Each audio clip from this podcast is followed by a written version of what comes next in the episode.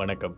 நான் RJ Joe இது பயணத்தின் பதிவு. எழுத்தாளர் மேற்கொண்ட பயணம். அந்த பயணத்தில் எழுத்தாளருக்கு கிடைச்ச நண்பர்களும் மறக்க முடியாத அனுபவங்களையும் தான் பார்த்துக்கிட்டு இருக்கோம். இரண்டாவது நாள் காலையில் நல்ல வயிறு முட்டை சாப்பிட்டு ஹோட்டல் வாசலில் பஸ் வர்றதுக்காக காத்துக்கிட்டு இருக்காங்க. அப்போது அழைப்பாளர் ரோஹித் வந்துட்டு இருங்க பஸ்ஸில் இப்போ நம்ம போக போகிறதில்ல ரெண்டு ஜீப் வரும். ரெண்டு ஜீப்லேயும் தலைக்கு பத்து பத்து பேர் ஏறிக்கோங்க. அங்கேருந்து நம்ம ஒரு டெம்பிள் போக போகிறோம் ஹில் மேலே இருக்கக்கூடிய டெம்பிள் அந்த இடத்துடைய பேரை எழுத்தாளர் பதிவு பண்ண மறந்துடுறாரு. பத்தொம்போது பேரும் சாப்பிட்டு ஹோட்டல் வாசலில் காத்துக்கிட்டு இருக்காங்க ஜீப்புக்காக. முதல்ல ஒரு ஜீப் வருது. அந்த ஜீப் என்னதான் பார்க்கறதுக்கு நல்லா இருந்தாலும் அதில் எல்லாரும் ஏறி உக்காந்துடுறாங்க. எழுத்தாளரோ அப்படியே பார்க்குறாரு. ச்சே நம்ம இந்த ஜீப்பில் போயிருக்கலாமே. நல்லா இருந்திருக்குமே அப்படின்னு யோசிக்கிறாரு. அது கொஞ்சம் ஓப்பன் ஜீப் கூட. அதனால் அந்த ஃபீலிங் எழுத்தாளருக்குள்ளே வருது. அதே சமயம் யாராச்சும் ரெண்டு பேர் போங்க யாராச்சும் ரெண்டு பேர் போங்க அப்படின்னு அழைப்பாளர் கத்துறாரு.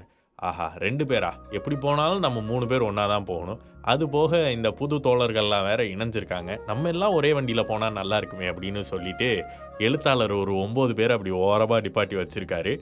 சிலுக்கு உயரமான ஜூலி தன்யா நீலா எழுத்தாளருடைய நண்பர் அபி புகழ் அரவிந்த் நடன கலைஞர் வெங்கடேஷ் ஸோ இவங்கெல்லாம் ஒரே வண்டியில் போகலாம் அப்படின்னு பிளான் போட்டு காத்துக்கிட்டு இருக்காங்க. அழைப்பாளர் சொல்கிறாரு போங்க யாராச்சும் ரெண்டு பேர் போய் இந்த வண்டியில் ஏறுங்க ஏறுங்க ஏறுங்கன்னு அவரும் ரெண்டு மூணு வாட்டி சொல்கிறாரு ஸோ அப்புறம் எழுத்தாளர் போய் அழைப்பாளரே நீங்களே இந்த வண்டியில் போகலாம் என்ன? சூப்பராக இருக்குமே அப்படின்னு சொல்லி அழைப்பாளரை அந்த வண்டியில் கிளப்பி விட்டுட்டு அடுத்த வண்டிக்காக காத்துக்கிட்டு இருந்தோம். அடுத்த வண்டியும் வந்தது. அடுத்த வண்டியில் எல்லாரும் ஏறியாச்சு. என்ன பிரச்சனை அப்படின்னா முன் சீட்டு எப்போதும் அபியும் புகழும் ஏதாச்சும் பண்ணி பிடிச்சிருவாங்க. பின் சீட்டில் எழுத்தாளருக்கு உட்கார முடியாது. அவர் இருக்கக்கூடிய உயரத்துக்கு கால் இடிக்கும் கை இடிக்கும் தலை இடிக்கும். ஸோ என்ன பண்ணுறதுன்னு தெரியாமல் முழிச்சிட்டு இருந்தாங்க. எல்லாரும் போய் உக்காந்துட்டாங்க. எழுத்தாளர் மட்டும் வெளியவே நின்னார். சிலுக்கு நீ பின்னாடி வந்து உட்காரு நம்ம ரெண்டு பேரும் பின்னாடி உக்காந்துக்கலாம் அப்படின்னு சொன்னாங்க.